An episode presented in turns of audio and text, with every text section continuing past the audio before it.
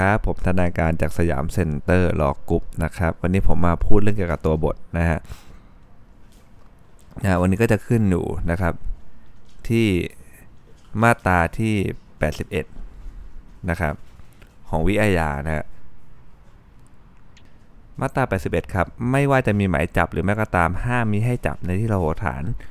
เว้นแต่จะทำในบทบัญญัติของประมวลกฎหมายนี้ว่าด้วยการค้นในที่ระโหฐานถามว่าทำไมก็การจับในที่ระโหฐานนะฮะหลักมันก็คือมันก็เป็นการค้นไปด้วยในตัวถูกไหมฮะเพราะมันต้องเข้าไปข้างในเขาเลยบอกว่าอย่างเงี้ยนะครับมันต้องทำเรื่องการค้นให้มันเสร็จด้วยนะสำเร็จด้วยนะครับไปขอหมายค้นมาหรือจะมีเหตุแห่งการค้นอะไรก็ว่าไปนะฮะมาตรา83ครับในการจับเนี่ยนะฮะเจ้าพนักงานหรือราษฎรซึ่งต้องจับเนี่ยนะต้องแจ้งกับผู้ถูกจับว่าเขาต้องถูกจับนะครับแล้วสั่งให้ผู้ถูกจับไปยังที่ทำการของพนักงานสอบสวน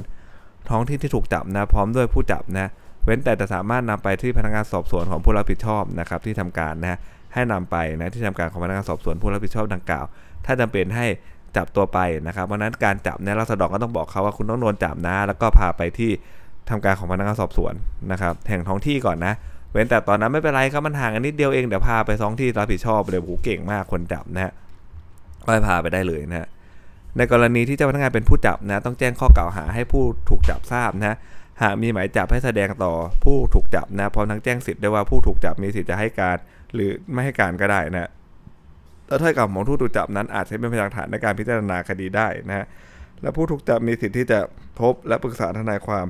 หรือผู้ซึ่งจะเป็นทนายความนะถ้าผู้ถูกจับประสงค์แจ้งให้ญาติหรือผู้ตนไว้วางใจทราบถึงการจับกุมที่สามารถทำได้โดยสะดวกและไม่เป็นการขัดขวางการจับหรือควบคุมผู้ถูกจับหรือทำให้เกิดความไม่ปลอดภัยแก่บุคคลหนึ่งก็ให้เจ้าพนักงานอนุญาตนะให้ผู้ถูกจับดำเนินการได้ตามสมควรในกรณีเช่นนี้นะให้เจ้าพนักงานผู้จับนั้นนะบันทึกการจับดังกล่าวไว้ด้วยมันเลยต้องมีบันทึกจับกุมถูกไหมฮะเลยต้องมีบันทึกจับกุมและที่ออกข้อสอบได้จะเป็นเรื่องของการจับว่าถ้าเป็นราษฎรไปจับแน่นอนแหละว่าไม่ต้องแจ้งสิทธิ์ถูกไหมฮะแจ้งว่าถูกจับก็พอเพราะราษฎรจะรู้ไหมใช่ไหมฮะว่าต้องแจ้งสิทธิ์อะไรบ้างแต่ถ้าเป็นเจ้าพนักงานเป็นผู้จับต้องแจ้งสิทธิ์เขานะครับต้องแจ้งสิทธิ์เขาก่อนนะฮะถ้าบุคคลผู้ถูกจับขัดขวางหรือจะขัดขวางการจับหรือจะหลบหนีหรือพยายามจะหลบหนีเนี่ยผู้ทำการจับเนี่ยมีอำนาจใช้วิธีฮะหรือการป้องกันทั้งหลายเท่าที่จำเป็นและพอเหมาะพอควรนะฮะกับเรื่องที่เกี่ยวกับการจับนั้นแน่นอนว่าไม่น่าออกสอบนะฮะมาตรา84ครับนะมาตรา84นะเจ้าพนักงานหรือราษฎรผู้ทำการจับต้องเอาตัวผู้ถูกจับเนี่ยไปยังที่ทำการของพนักงานสอบสวนตามมาตรา83ด้วยทันทีนะครับพาไปโดยทันทีเลยนะแล้วเมื่อถึงแล้วเนี่ยให้ส่งมอบตัวผู้ถูกจับแก่พนักงานฝ่ายปกครองหรือตำรวจของที่ทำการพนักงานสอบสวนดังกล่าวเพื่อดำเนินการตามต่อไปนี้ฮะ 1. ครับในกรณีที่เจ้าพนักงานเป็นผู้จับเนี่ยให้เจ้าพนักงานนั้นแจ้งข้อหานะรายละเอียดเกี่ยวกับเหตุแห่งการจับให้ผู้ถูกจับทราบถ้ามีหมายจับเนี่ยให้แจ้งให้ผู้ถูกจับและอ่านให้ฟังนะฮะพร้อมทั้งมอบสำเนาการจับให้แก่ผู้ถูกจับนั้นนะครับเขาก็จะได้บันทึกจับกุมมานะฮะ 2. ครับในกรณีที่ราษฎรเป็นผู้จับเนี่ยให้พนักงานฝ่ายปกครองหรือตำรวจเนี่ยซึ่งรับมอบตัวนะบันทึกชื่ออาชีพที่อยู่ของผู้จับอีกทั้งข้อความและพฤติการแห่งการจับนั้นนะฮะและให้ผู้จับลงลายมือชื่อกำกับไว้เป็นสำคัญนะเพื่อดำเนินการแจ้งข้อกล่าวหาและรายละเอียดแห่งการจับกุมให้ผู้ถูกจับทราบและแจ้งให้ผู้ถูกจับทราบด้วยว่าเขามีสิทธิ์จะให้การหรือไม่ให้การก็ได้นะแล้วค่อยทำของผู้ถูกจับเนี่ยอาจจะเป็นพยานหลักฐานในการพิจารณาคดีก็ได้คือทับอีกรอบหนึ่งนะฮะที่สน.นะครับแจ้งสิทธิ์นะฮะเมื่อได้ดำเนินการตามวรรคหนึ่งแล้วให้พนักงานฝ่ายปกครองหรือตำรวจหรือผู้นำผู้ถูกจับเนี่ยมาส่งนะแจ้งให้ผู้ถูกจับทราบถึงสิทธิ์ที่กำหนดไว้ในมาตรา 7/1 รวมทั้งจัดให้ผู้ถูกจับเนี่ยสามารถติดต่อกับญาตินะหรือผู้ถูกจับเนี่ยไว้วางใจนะแจ้งข้อมูลการจับกุมและสถานที่จับกุมได้ในโอกาสแรกเมื่อผู้ถูกจับมาถึงที่ทำการของพนักงานสอบสวนตามวรรคหนึ่งนะฮะ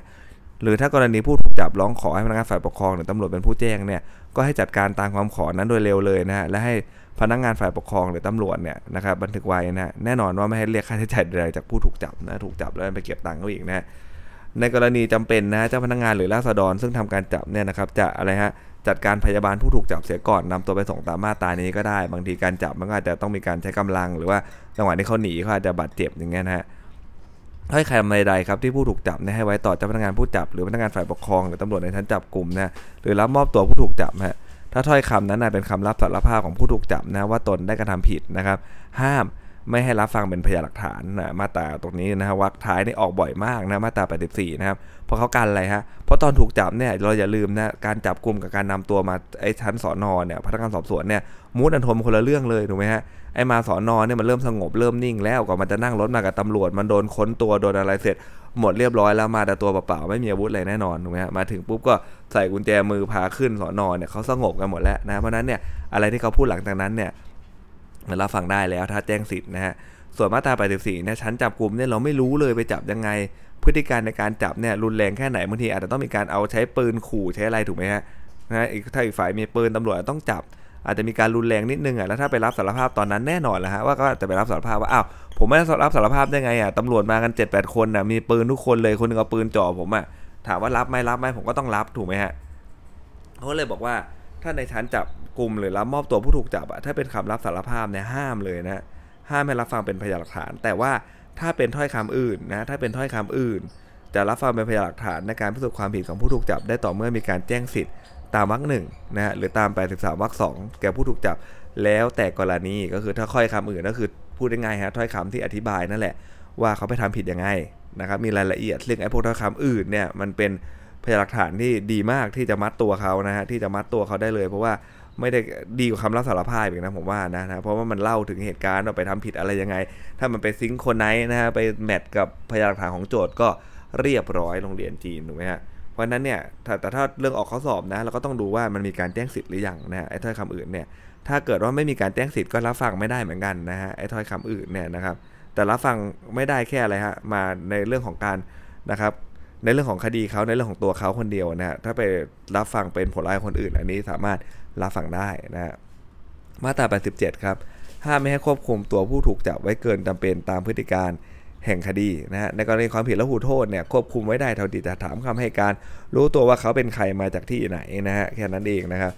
ในกรณีที่ผู้ถูกจับไม่ได้รับการปล่อยชั่วคราวครับและมีเหตุจำเป็นเพื่อการสอบสวนหรือการฟ้องคดีเนี่ยนะฮะให้นำตัวผู้ถูกจับไปศาลภายใน48ชั่วโมงแน่นอนว่าถ้ามันไม่ใช่คดีขึ้นศาลแขวงเนี่ยมันสอบสวนเกิน48ชั่วโมงไปแล้วใช่ไหมฮะก็นำตัวผู้ถูกจับไปยังศาลภายใน48ชั่วโมงนะฮะเป็นเวลาที่ตำรวจเขาจะขังเราได้นะครับนานกว่านั้นเขาต้องเอาไปฝากขังที่ศาลแล้วต้องไปเรือนจำแล้วนะฮะอยู่สน.ไม่ได้นะนับแต่เวลาที่ผู้ถูกจับนะครับถูกนำตัวไปถึงที่ทำการของพนักงานสอบสวนตามมาตรา83เว้นแต่มีเหตุสุดวิสัยหรือมีเหตุจำเป็นอื่นอันไม่อาจจะก้าวล่วงได้นะให้พนักงานสอบสวนหรืออัยการนะยื่นคำขอต่อศาลขอออกหมายขังผู้ต้องหานั้นไว้ให้ศาลสอบถามผู้ต้องหาว่ามีข้อคัดค้านอะไรไหมนะก็คัดค้านไปเถอะนะครับนะแต่ไม่ค่อยมีผลเท่าไหร่นะและศาลอาจเรียกพนักงานสอบสวนหรืออัยการมาชี้แจงเหตุจำเป็นหรืออาจเรียกพยานหลักฐานมาเพื่อประกอบการพิจารณาก็ได้นะในกรณีความผิดอาญาครับที่ได้กระทำลงมีอัตรานะมีอัตราโทษจำคุกเนี่ยนะครับไม่เกิน6เดือนนะครับมีอัตราโทษจำคุกสูงสุดไม่เกิน6เดือนมันนิดเดียวเองนะหรือปรับไม่เกิน500บาทหรือทั้งจำทั้งปรับนะฮะศาลมีอำนาจสั่งขังได้แค่ครั้งเดียวนะฮะแล้วก็มีกำหนดไม่เกิน7วันด้วยนะครับนะฮะเพราะว่าโทษมันนิดเดียวเองจำคุกสูงสุดไม่เกิน6เดือนนี่ก็จะขังได้1ครั้งไม่เกิน7วันนะฮะปรับไม่เกิน500นะในกรณีที่ความผิดอาญามีอัตราโทษจำคุกอย่างสูงเกินกว่า6เดือนแต่ไม่ถึง10ปีนะหรือปรับเกินกว่า500บาทหรือทั้งจำทั้งปรับนะศาลมีอำนาจสั่งขังหลายๆครั้งติดกันได้นะแต่ครั้งหนึ่งเนี่ยจะต้องไม่เกิน12วันนะติดต่อกันต้องไม่เกิน48วันนะครับอัตราโทษอย่างสูงเกิน6เดือนแต่ว่ามันไม่ถึง10ปีนะ6เดือนแต่ไม่ถึง10ปีนะครับหรือปรับเกิน500บาทเนี่ยขังหลายๆครั้งติดกันได้ครับครั้งหนึ่ง12วันรวมกันไม่เกิน48วันก็คือได้แค่12คูณ4นั่นแหละนะครับสำหรับโทษ6เดือนแต่ไม่เกิน10ปีปรับเกิน500บาทขึ้นไปนะวรรคต่อไปคือกรณีที่มีอัตราโทษจำคุกอย่างสูงตั้งแต่10ปีขึ้นไปนะมีโทษปรับด้วยหรือไม่ก็ตามอันนี้โทษหนักแล้วถูกไหมฮะโดยมากเนี่ยถ้าทำคดีเนี่ยเท่าที่ผมทำมาจะเจอวรรคเนี่ยนะเพราะว่าโทษสูงนะสั่งขังติดกันก็ได้นะครับต้องไม่เกิน12วันนะฮะรวมกันต้องไม่เกิน84วันนะครับนะมันจะ48กับ84จำง่ายนะแต่ผัดนึงอ่ะ12เหมือนกันนะ12วันเหมือนกันนะครับในกรณีตามวรรค6ครับเมื่อศาลสั่ง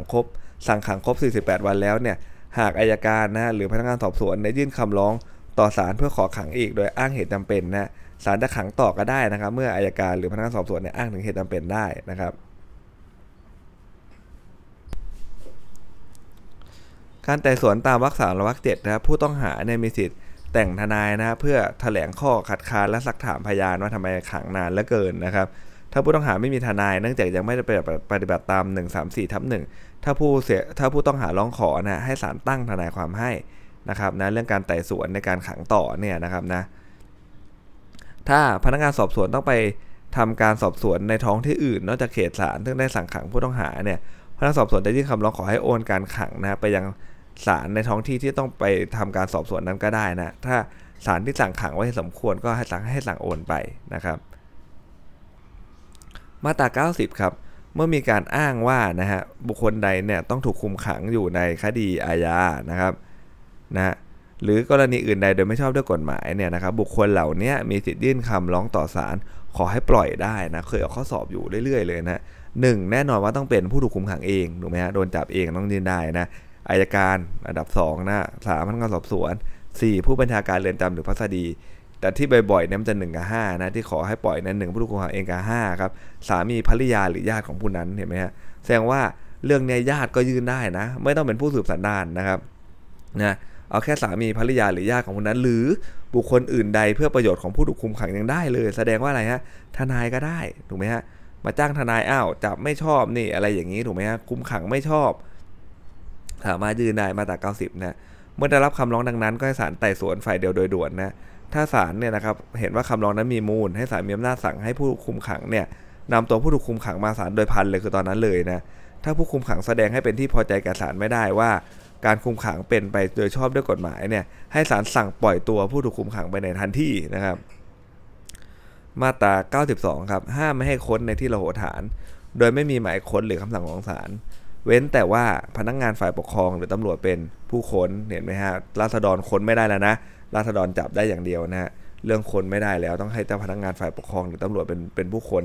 นะครับก็คือโดยหลักเนี่ยจะต้องมีหมายค้นหรือคำสั่งของศาลนะเว้นแต่ว่าตำรวจเนี่ยเขาเป็นคนค้นและในกรณีดังต่อไปนี้ฮะถึงเข้าเป็นในบ้านคนอื่นเขาได้นะ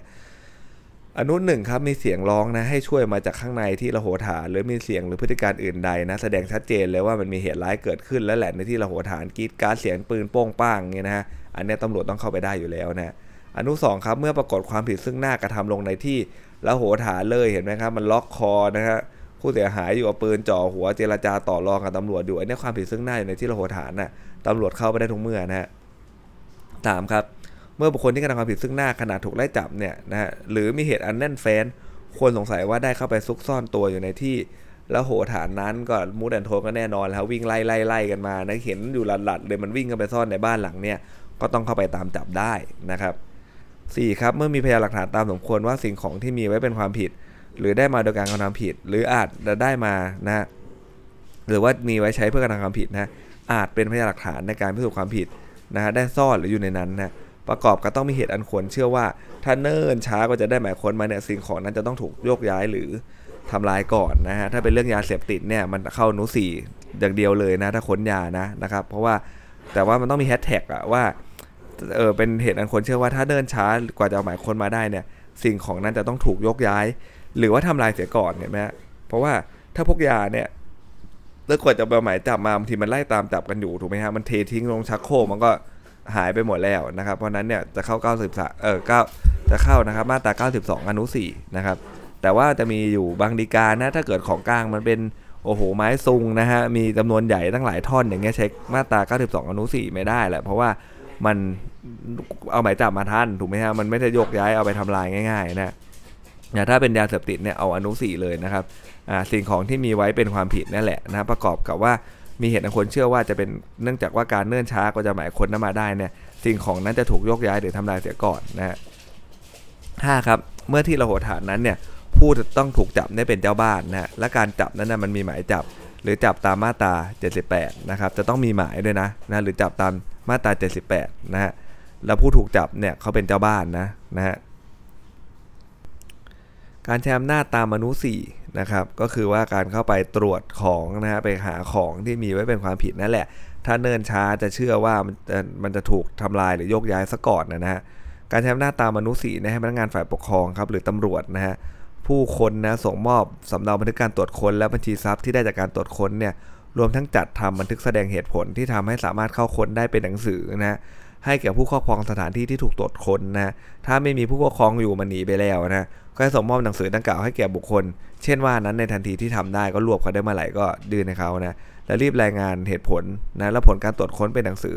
ต่อผู้บังคับบัญชาเหนือขึ้นไปนะฮะ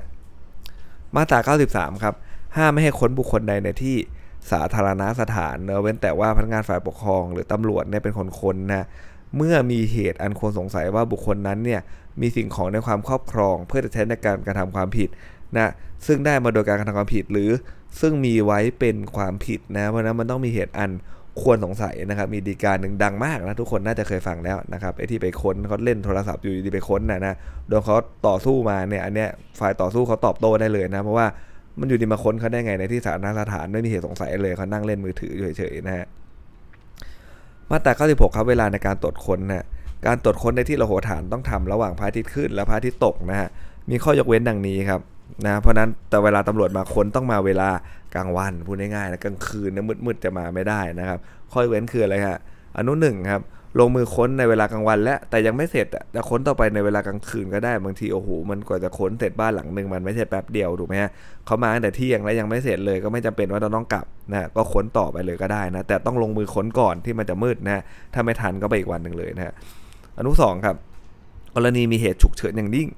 นะฮะซึ่งหรือมีกฎหมายอื่นมันอยากให้ค้นได้เป็นพิเศษจะทำการค้นในเวลากลางคืนก็ได้นะอนุ3การค้นเพื่อจับผู้ดุร้ายนะหรือผู้ร้ายสำคัญเนี่ยทำตอนกลางคืนก็ได้นะครับเพราะว่าอะไรฮะกลางวันเนี่ยมันเห็นถูกไหมนะไปกลางคืนเนี่ยมืดๆนะเข้าไปจับเลยนะแต่ต้องรับอนุญาตพิเศษจากศาลนะฮะตามหลักเกณฑ์และวิธีการที่กำหนดในข้อบังคับของประธานศาลฎีกาแสดงว่าถ้าเกิดจะไปจับผู้ดุร้ายเนี่ยนะบังหรือว่า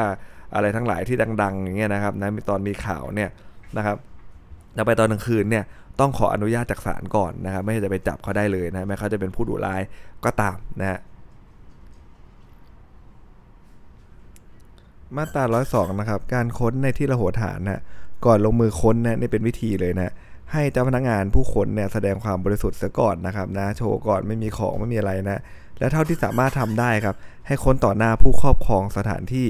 หรือบุคคลในครอบครัวของผู้นั้นนะชัดเจนนะไม่ได้แอบยัดอะไรเข้าไปนะถ้าหาบุคคลดังกล่าวเช่นว่านั้นไม่ได้นะโกยไปหมดแล้วนะก็ให้ค้นต่อหน้าบุคคลอื่นอย่างน้อย2คนนะครับซึ่งเจ้าพนักงานได้ขอร้องให้มาเป็นพยานนะครับต้องมี2คนนะมันจะมีธงคำตอบอยู่สมัยนึงมั้งเอามาคนเดียวนะอันนี้ไม่ชอบแน่นอนแต่ระหว่างนั้นเนี่ยไอ้เจ้าตัวกลับมาแล้วก็พาคนนะครับอันนี้ก็สมบูรณ์นะฮะการค้นที่อยู่หรือสำนักงานของผู้ต้องหานะหรือจำเลยซึ่งถูกคุมขังหรือขังคนนั้นเนี่ยให้ทำต่อหน้าผู้นั้นนะถ้าผู้นั้นเนี่ยไม่สามารถที่จะหรือไม่ติดใจนะมากำกับจะตั้งผู้แทนนะหรือพยานเนี่ยมากำกับก็ได้นะถ้าผู้แทนหรือพยานไม่มีให้ค้นต่อหน้าบุคคลในครอบครัวหรือต่อพยานหน้าพยานดังกล่าวนะดังที่กล่าวไว้ในวรรคก่อนนะครับนะการค้นที่อยู่หรือสำนักงานนะครับที่ถูกคุมขังก็ให้ทำต่อหน้าผู้นั้นนะถ้าผู้นั้นไม่สามารถโดนขังอยู่เนาะนะครับไม่ติดใจมากำกับเนี่ยก็จะให้พยานมากำกับตั้งผู้แทนมาก็ได้นะครับถ้าไม่มีก็ค้นต่อหน้าบุคคลในครอบครัวเลยหรือเจ้าพยาน2คนนั่นแหละตามที่กล่าวไว้ในวรรคก่อนนะฮะสิ่งของใดที่ยึดเนี่ยต้องให้ผู้ครอบครองสถานที่บุคคลในครอบครัวผู้ต้องหาจำเลยผู้แทนหรือพยานดูนะเพื่อให้รับรองว่าถูกต้องนะครับถ้าบุคคลเช่นกล่าวนั้นเนี่ยรับรองหรือไม่รับรองก็ให้บันทึกไว้นะครับให้เขารับรองมาว่าคนได้จริงนะนะครับ106ครับเป็นเรื่องการประกันตัวนะคำร้องขอให้ปล่อยผู้ต้องหาหรือจำเลยชั่วคราวเนี่ยโดยไม่ต้องมีหลักประกันหรือมีหลักประกันนะหรือมีหลักประกันและหลักประกันนะฮะไม่ว่าผู้นั้นเนี่ยจะต้องถูกควบคุมหรือขังตามหมายศาลเนี่ยย่อมยื่นได้นะโดยผู้ต้องหาจำเลยหรือผู้มีประโยชน์เกี่ยวข้องนะครับถ้าผู้ต้องหาถูกควบคุมอยู่ยังไม่ได้ถูกฟ้องต่อศาลเลยให้ยื่นต่อพนักงานสอบสวนหรืออัยการแล้วแต่กรณีนะถ้าเกิดว่าผู้ต้องหานั้นนะต้องขังตามหมายศาลแล้วนะแต่ยังไม่ได้ถูกฟ้องต่อศาลโดยมากจะเป็นแบบนี้นะเพราะว่าประมาณ2วัน48ชั่วโมงเอาไปฝากขังแล้วนะครับก็จะเป็นอนุ2นะก็ยื่นต่อศาลนั้นนะเมื่อผู้ต้องหาถูกฟ้องแล้วให้ยื่นต่อศาลชั้นต้นที่ชำระคดีนั้นนะครับ4ครับเมื่อศาลเนี่ยอ่านคำพิพากษาศาลชั้นต้นหรือศาลอุทธรณ์แล้วเนี่ยแม้ว่ายังไม่ได้มีการยื่นอุทธรณ์หรือฎีกานะหรือมีการยื่นอุทธรณ์หรือฎีกาแล้วแต่ยังไม่ได้ส่งสำนวนไปยังศาลอุทธรณ์หรือศาลฎีกาเนี่ยให้ยื่นต่อศาลชั้นต้นที่พิจารณาคดีนั้นนะในกรณีที่ศาลชั้นต้นเห็นสมควรให้ปล่อยชั่วคราวให้ศาลชั้นต้นสั่งอนุญาตนะครับมิฉะนั้นให้รีบส่งคำร้องพร้อมสำนวนไปยังศาลอุทธรณ์หรือศาลฎีกาเพื่อสั่งแล้วแต่กรณีนะ เมื่อศาลส่งสำนวนไปยังศาลอุทธรณ์หรือศาลฎีกาแล้วจะยื่นต่อศาลชั้นต้นที่ชำระคดีนั้นหรือยื่นต่อศาลอุทธรณ์หรือศาลฎีกาแล้วแต่กรณีก็ได้นะไปศาลสูงจะขอประกันอีกก็แล้วแต่นะยื่นต่อศาลชั้นต้นก็ได้นะในกรณีที่ยื่นต่อศาลชั้นต้นครับให้ศาลชั้นต้นรีบส่งคำร้องไปยังศาลอุทธรณ์หรือศาลฎีกาเพื่อสั่งนะฮะแล้วแต่กรณีนะครับมาตราต่อไปมาตราที่113นะฮะมาตรา113นะครับเมื่อพนักงานสอบสวนหรือพนักงานอัยการสั่งปล่อยชั่วคราวนะไม่ว่าจะมีประกันหรือมีประกันและหลักประกันหรือไม่นะการปล่อยชั่วคราวเนี่ยให้ใช้ได้ระหว่างการสอบสวนนะหรือจนกว่าผู้ต้องหานั้นนะถูกศาลสั่งขังระหว่างสอบสวนหรือจนกว่าจะถึงศาลประทับฟ้องนะโดยหลักก็คือจะเป็นวันยื่นฟ้องนะครับแต่ห้ามมีให้เกิน3เดือนนับแต่วันแรกที่มีการปล่อยชั่วคราวนะเพราะว่าเกณฑ์มันได้84วันใช่ไหมฮะไม่ว่าจะเป็นการปล่อยชั่วคราวหรือพนักสอบสวนหรือพนักงานอัยการนะกรณีนะที่มีเหตุสมควรนะฮะไม่อาจทำการสอบสวนได้เสร็จภายในกำหนด3เดือนจะยืดเวลาการปล่อยเกิน3เดือนก็ได้แต่ไม่เกิน6เดือนนะฮะเมื่อการปล่อยชั่วคราวสิ้นสุดลงแล้วตามวรรค1นะถ้ายังมีความจำเป็นต้องควบคุมผู้ต้องหาไว้ก็ให้ส่งตัวมายังศาลนะครับนั่นนำมาตรา87วรรค4ถึงวรรค9มาใช้บังคับนะฮะมาตรา119ครับกรณีที่ผิดสัญญาประกันต่อศาลศาลมีอำนาจบังคับนะฮะนี่เคยออกข้อสอบอยู่น่าจะสมัยหนึ่งนะหรือตามที่ศาลเห็นสมควรได้โดยไม่ต้องฟ้องเลยนะบังคับได้เลยไม่ต้องไปฟ้องเป็นคดีแพ่งใหม่นะท่านี้ศาลอาจสั่งงดการบังคับตามสัญญาประกันหรือลดจำนวนเงินที่ต้องใช้ตามสัญญาประกันก็ได้นะฮะโดยคำนึงถึงความพยายามของผู้ประกันเนี่ยที่พยายามติดตามตัวผู้ต้องหาหรือจำเลยที่จะหลบหนีนะโอ้โหตามไปสุดล่าฟ้าเขียวจ่ายเงินไปเยอะแยะมากมายมันหนีไม่ได้นิดเดียวเองอะไรเงี้ยนะ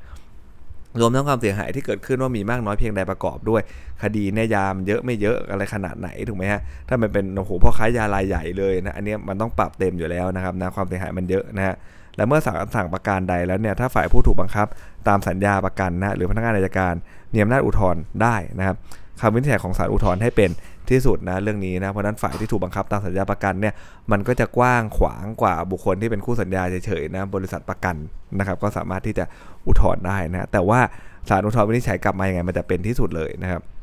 เงินสดหรือหลักทรัพย์ที่นำมาวางต่อศาลเพื่อเป็นหลักประกันตาม114นะไม่อยู่ในข่ายที่จะถูกยึดนะหรืออายัดเพื่อชำระหนี้ให้แก่เจ้าหนี้อื่นนะโดยความรับผิดตามสัญญาประกันนั้นจะระงับสิ้นไปเว้นแต่ศาลเห็นว่าหนี้ของเจ้าหนี้นะไม่ได้เกิดจากการช่อฉนนะและมีคำสั่งให้ปล่อยทรัพย์ดังกล่าวนะในกรณีที่ต้องมีการบังคับคดีเพราะผิดสัญญาประกันตามวรรค1ครับให้ศาลมีอำนาจออกหมายบังคับคดีหรือคำสั่งอื่นใดเพื่อบังคับเอาแก่ทรัพย์สินของบุคคลนะซึ่งต้องรับผิดตามสัญญาประกันได้เสมือนกับว่าเป็นลูกหนี้ตามคำพิพากษาเลยนะโดยให้เจ้าพนักงานศาลที่ได้รับแต่งตั้งและอัยการเนี่ยเป็นผู้มีอำนาจในการบังคับตามสัญญาประกันและให้เจ้าพนักงานนะครับบังคับคดีเนี่ยกรมบังคับคดีเนี่ยมีอำนาจหน้าที่ยึดหรืออายัดทรัพย์สินของผู้ประกันและขายทอดตลาดตามที่ได้รับแจ้งจากศาลหรือพนักงานอัยการนะและถ้าจะต้องขายทรัพย์สินที่วางไว้เป็นหลักประกันต่อศาลเนี่ยเมื่อศาลส่งทรัพย์สินหรือหนังสือสำคัญนะสำหรับทรัพย์สินนั้นเนี่ยไปยังเจ้าพนักงานบังคับคดีกรมบังคับคดีเนี่ยให้ถือว่ามีการยึดทรัพย์สินดังกล่าวแล้วนะฮะไม่ให้หน่วยงานของรัฐเรียกค่าริชาธรรมเนียมค่าใช้จ่ายจากผู้ดำเนินการบังคับคดีนะครับการบังคับคดีตามมาตรานี้ก็ปฏิบัติตามวิเพ่งโดยอนุโลมแค่นั้นเองนะครับนะโดยหลักแล้วก็จะมีประมาณนี้ของภาค1นะครับต่อไปเนี่ยจะเป็นภาคที่2นะครับก็จะเป็นภาคที่เกี่ยวกับการสอบสวนนะฮะมาตรา120นะครับห้ามมิให้นะอัยการพนักงานอัยการเนี่ยครับฟ้องคดีใดนะฮะโดยที่ไม่ได้มีการสอบสวนนะครับในความผิดนั้นก่อนนะเห็นไหมฮะเขาใช้คำว่าความผิดนะครับความผิดนะฮะเพราะนั้นความผิดอันเดียวอะไรอย่างเงี้ยเดี๋ยวต่อไปจะอธิบายมากขึ้นนะครับนะมันเป็นการสอบสวนที่บางทีสอบสวนครอบคลุมแล้วแต่พนักงานสอบสวนเขาไม่ได้แจ้งข้อหามาตรานี้นะก็เป็นการสอบสวนในความผิดอันนั้นแล้วนะครับมาตรา121ครับพนักงานสอบสวนเนี่ยมีอำนาจนะสอบสวนคดีอาญาทั้งปวงนะครับแต่ถ้าเป็นคดีความผิดต่อส่วนตัวนะห้ามทำการสอบสวนเลยนะครับเว้นแต่จะมีคำร้องทุกข์ตามระเบียบถ้าออกข้อสอบชอบออกเรื่องความผิดส่วนตัวนะครับเพราะว่ามันดิฟได้เยอะนะถ้าเป็นความผิดต่อแผ่นดินเนี่ยยังไงก็สอบสวนยังไงก็ชอบทางนั้นแหละนะครับไม่ผู้เสียหายไม่ต้องร้องทุกข์ก็ได้เป็นกรณีพนักงานสอบสวนเห็นเองก็ได้อัยการก็มีอำนาจฟ้องอะไรเงี้ยนะครับมาตรา39อนุ2ก็ไม่ค่อยเข้ามาเกี่ยวเท่าไหร่เพราะมันเป็นความผิดแผ่นดินแต่ไปยอมยังไงมันก็ไม่ระงับไปแต่ที่นำคดีอาญามาฟ้องก็ไม่ระงับไปเงี้ยนะแต่เวลาถ้าเราทำข้อสอบเราดูก่อนเลยนะรูปเรื่องมันจะพอเดาออกนะขีดเส้นใต้เลยว่ามันข้อหาอะไรรับรองว่ามีสาเหตุแน่นะถ้าเกิดว่าไม่มีเหตุผลอะไรอาจารย์เขาไม่ใส่เข้าไปหรอกนะในข้อสอบแหละนะเพราะว่า อย่าลืมครับถ้าเราเป็นผู้ทำคำถามใช่ไหมฮะถ้าเราเป็นผู้ทำคำถามเนี่ยทุกวันนี้เราไปทำคำตอบอยู่นะเรายังไม่เก่งขนาดไปทำคำถามได้นะถ้าเราเป็นอาจารย์เมื่อไหร่เราก็จะได้ไปทำคำถามนะถ้าเขารับเลือกเราอะไรเงี้ยนะแต่ทุกวันนี้เราทำคำตอบอยู่แต่เราต้องเดาใจนะฝั่งคนทำคำถามด้วยว่าเวลาเขาทำคำถามเนี่ยแสดงว่าเขาไม่อยากทำให้มันเยินเยอะแน่นอนถูกไหมฮะแล้วเวลาเอามาชี้แจงต่อคณะกรรมการอะไรนะผมจินตนาการภาพนะฮะไม่เคยอยู่ในห้องนั้นหรอกนะฮะแต่จินตนาการภาพว่าก็คงจะต้องมีการเอามาประชุมกันนะครับว่าออกอะไรใช่ไหมฮะเพราะนั้นเนี่ยมันก็ต้องไม่เยินเยอะนะต้องไม่เยินเยอะต้องอ่านและเข้าใจประเด็นข้อเท็จจริงง่าย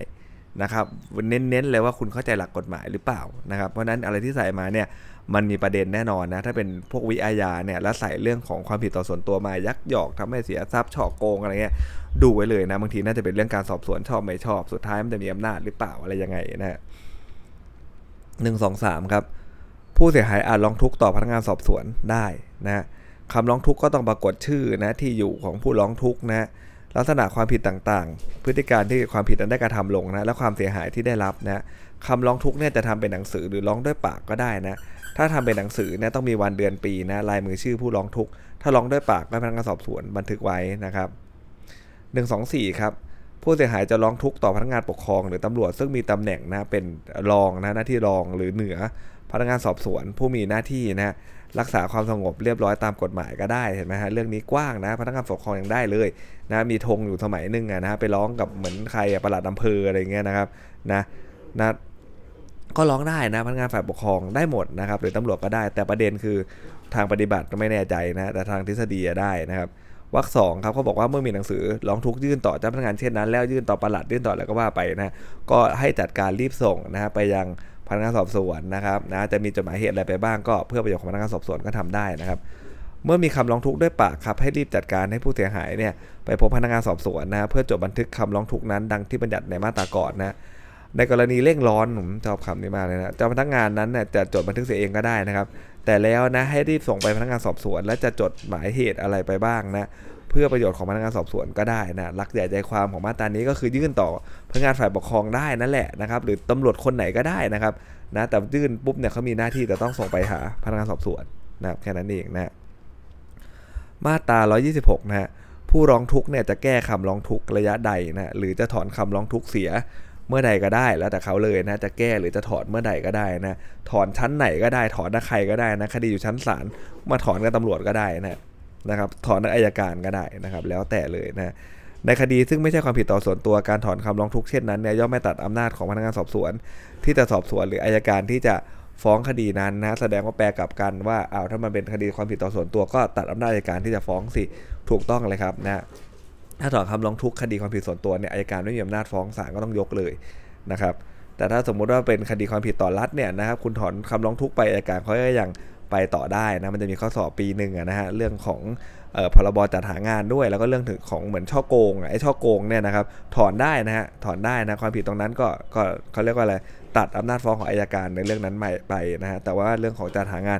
มันไม่ได้ระงับนะแล้วมันเป็นความผิดกรรมเดียวกันด้วยนะครับแต่มันไม่ระงับเพราะมันผิดกฎหมายหลายบทนั่นเองนะครับมาตรา128ครับพนักงานสอบสวนครับมีอำนาจให้เจ้าพนักงานอื่นนะครับทำการแทนได้นะฮะอนุ1ครับการสอบสวนอยู่นอกเขตอำนาจของตนก็มีอำนาจส่งประเด็นไปให้พนักงานสอบสวนนะที่มีอำนาจจัดการได้นะอนุ2เคยออกสอบนะการใดเป็นสิ่งเล็กน้อยในการสอบสวนนะซึ่งอยู่ในเขตอำนาจของตนการถามปากคำอะไรเงี้ยนะฮะก็มีอำนาจสั่งให้ผู้ใต้บังคับบัญชาทำแทนได้นะครับนะทั้งนี้เมื่อกฎหมายเนี่ยไม่ได้เจาะจงเลยว่าต้องทำโดยตนเองนะฮะ129นะฮะให้ทำการสอบสวนรวมทั้งการชันสูตรพลิกศพนะกรณีที่ความตายเป็นผลแห่งการกระทำผิดอาญานะความตายเป็นผลแห่งการกระทำผิดอาญานะดังที่บัญญัติไว้ในประมวลกฎหมายนี้นะว่าด้วยการชันสูตรพลิกศพครับถ้าการชันสูตรพลิกศพยังไม่เสร็จห้ามไม่ให้ฟ้องผู้ต้องหายังศาลแต่ถ้าชันสูตรไม่ชอบได้ไหมได้ไม่เป็นไรนะแต่ถ้าไม่เสร็จเนี่ยยังห้ามไม่ให้ฟ้องนะครับ133ครับพนักงานสอบสวนเนี่ยมีอำนาจออกหมายเรียกผู้เสียหายนะหรือบุคคลใดซึ่งมีเหตุอันควรเชื่อว่าถ้อยคำของเขาเนี่ยจะเป็นประโยชน์แก่คดีนะให้มาตามเวลาและสถานที่ในหมายนะและให้ถามปากคำบุคคลนั้นไว้นะการถามปากคำนั้นเนี่ยพนักงานสอบสวนจะให้ผู้ให้ถ้อยคำเนี่ยสาบานหรือปฏิญาณตนเสียก่อนก็ได้นะครับแสดงว่าไม่ต้องสาบานก็ได้แล้วแต่นะฮะ ผมก็ไม่เคยเห็นนะที่เขาให้สาบานในชั้นสอบสวนนะครับไม่เคยเห็นทางปฏิบัตินะแต่แน่นอนในศาลต้องสาบานตลอดก่อนจะเบิกความนะแต่พนักงานสอบสวนผมไม่เคยเห็นนะห้ามไม่ให้พนักงานสอบสวนตักเตือนพูดให้ท้อใจนะหรือใช้กลอุบายอื่นเพื่อป้องกันไม่ให้บุคคลใดเนี่ยให้ถ้อยคำซึ่งอยากให้ด้วยความเต็มใจนะอันนี้ทำไม่ได้นะวรรคท้ายวรรคต่อไปนะในความผิดเกี่ยวกับเพศครับการถามปราบคำผู้เสียหายซึ่งเป็นหญิงเนี่ยให้พนักงานสอบสวนซึ่งเป็นหญิงเป็นผู้สอบสวนนะเว้นแต่ผู้เสียหายยินยอมหรือมีเหตุจำเป็นอย่างอื่นนะครับถ้าเขายินยอมมีเหตุจำเป็นอย่างอื่นเนี่ยนะครับก็ให้พนักงานสอบสวนที่เป็นชายก็ได้นะและบันทึกความยินยอมเป็นเหตุจำเป็นนั้นไว้นะทั้งนี้ผู้เสียหายจะขอให้บุคคลใดเนี่ยอยู่ร่วมในการถามปากคำนั้นด้วยก็ได้นะครับนะเขามีแฟนไหมมีแม่เขามีน้าเขาที่เขาไว้วางใจหรือเปล่านะครับก็มาอยู่ด้วยได้นะครับแต่ว่าเรื่องนี้นะฮะจะเป็นความผิดเกี่ยวกับเพศในการถามปากคำผู้เสียหายซึ่งเป็นหญิงเท่านั้นนะผมตอบว่าต่อไปมาตราเนี่ยผมว่าอาจจะเปลี่ยนนะครับเป็นการถามปากคำผู้เสียหายเลยนะเพราะบางทีเนี่ยความผิดเกี่ยวกับเพศสมัยเนี่ยนะครับมันก็เป็นชายได้นะฮะถ้าเป็นชายเนี่ยก็ต้องพนักงานสอบสวนชายหรือเปล่าอันนี้ก็ไม่แน่ใจนะเพราะว่ามันก็ไม่ต้องขนาดนั้นหรอกนะเป็นพนักงานสอบสวนหญิงก็ได้มั้งนะฮะในความเห็นส่วนตัวนะครับแต่ว่าถ้าเกิดว่าบางคนเนี่ยนะที่เขาเป็นเพศทางเลือกเขาอาจจะสบายใจมากกว่าถ้าได้พูดกับเพศเดียวกันอะไรเงี้ยนะครับในกรณีที่มีความจำเป็นนะต้องจัดให้ผู้เสียหายหรือพยานยืนยันผู้กระทำความผิดนะในชั้นจับกุมหรือชี้ตัวผู้ต้องหาในคดีอาญาครับให้พนักงานฝ่ายปกครองหรือตำรวจหรือพนักงานสอบสวนเนี่ยจัดให้มีการยืนยันตัวผู้กระทำความผิดนะครับหรือชี้ตัวผู้ต้องหาในสถานที่ที่เหมาะสมนะสามารถป้องกันไม่ให้ผู้กระทำความผิดหรือผู้ต้องหาเนี่ยเห็นตัวผู้เสียหายหรือพยานนะที่มาชี้ตัวเขานะครับโดยให้คำนึงถึงความปลอดภัยของผู้เสียหายหรือพยานเท่าที่เหมาะสมแก่พฤติการเว้นแต่ผู้เสียหายหรือพยานยินยอมนะให้บันทึกความยินยอมนั้นไว้นะขอตาต่อตาฟันต่อฟันเลยนะผู้เสียหายฉันไม่ยอมแล้วน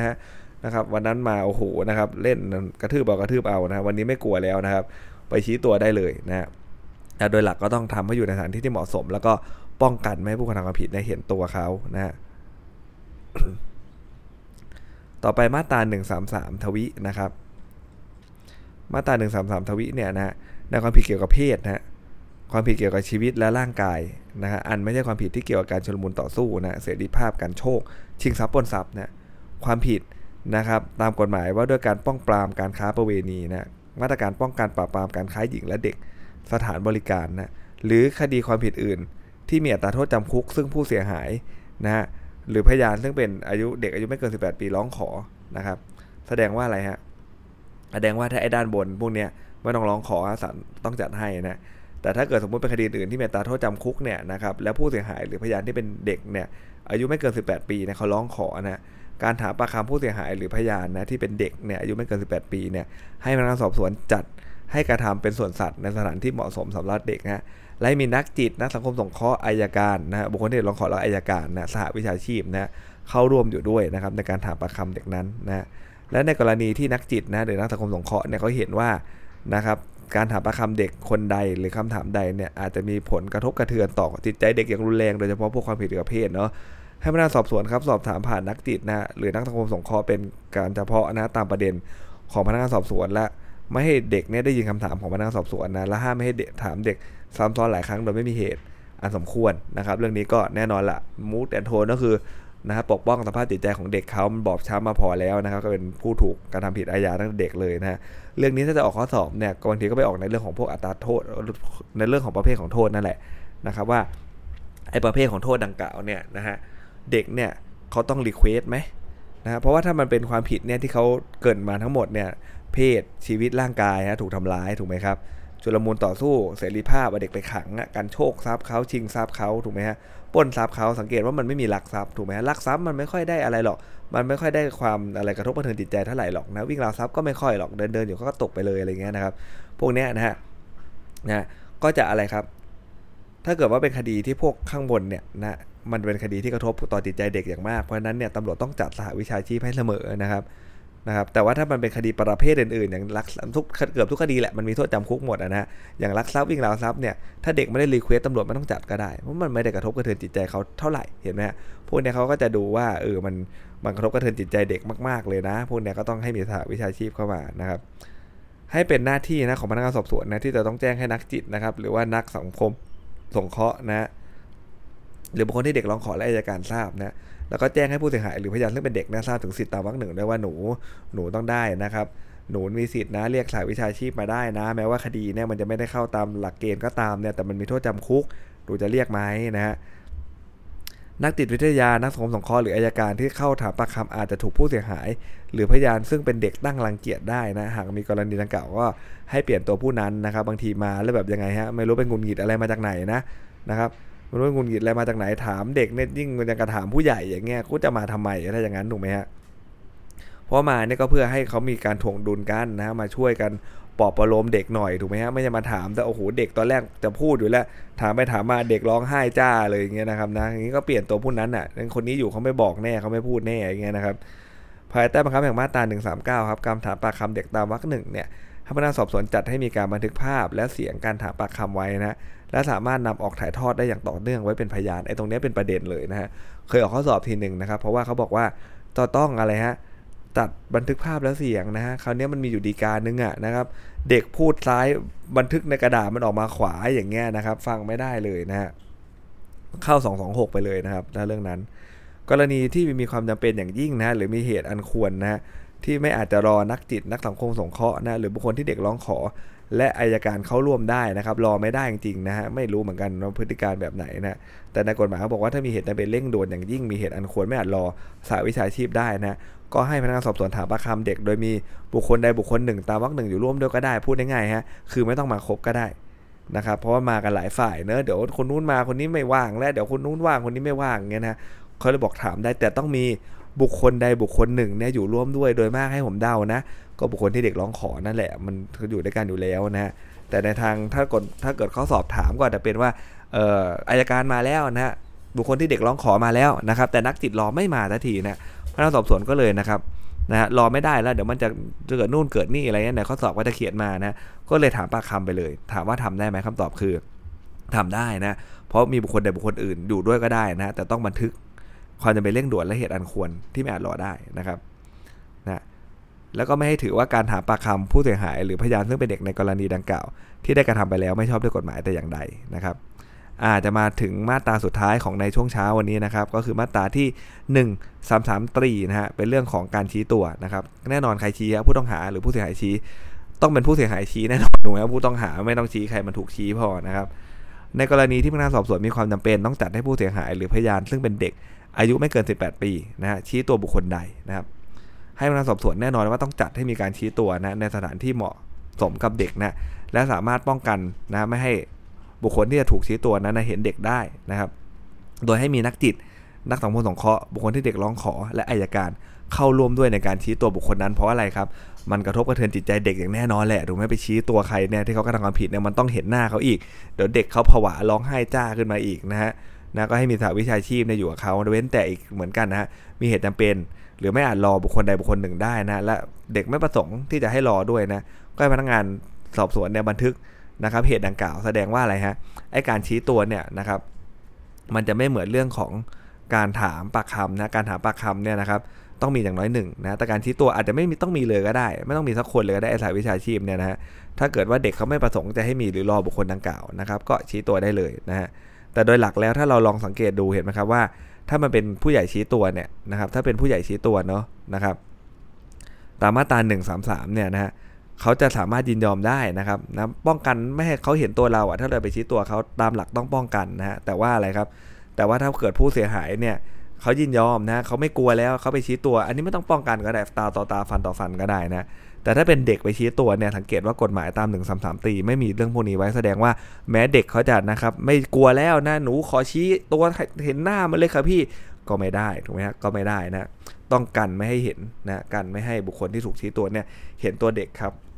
บนะแต่ว่าถ้าออกข้อสอบเนี่ยน่าจะออกประเด็นว่าไม่เหลือใครสักคนเลยไม่รอไม่ได้สักคนเลยนะแล้วก็ต้องชี้ตัวทำได้ไหมก็ทำได้ถ้าเป็นเรื่องการชี้ตัวนะฮะก็ให้บันทึกเหตุดังกล่าวนะเพราะเด็กเขาไม่ประสงค์ที่จะรอนะครับไม่ประสงค์ที่จะให้มีได้ทำนะแต่ถ้าเป็นการถามปากคำอย่างน้อยต้องมี1นะครับอย่างน้อยต้องเป็นเรื่องของคนใดคนหนึ่งนะแต่ชี้ตัวไม่ต้องมีเลยก็ได้สหวิชาชีพนะครับนะในตอนเช้านี้ก็นะครับจะมีแต่เพียงเท่านี้นะฮะเดี๋ยวบ่ายๆเย็นๆผมจะมาขึ้นมาตรา134นะครับสำหรับวันนี้สวัสดีครับ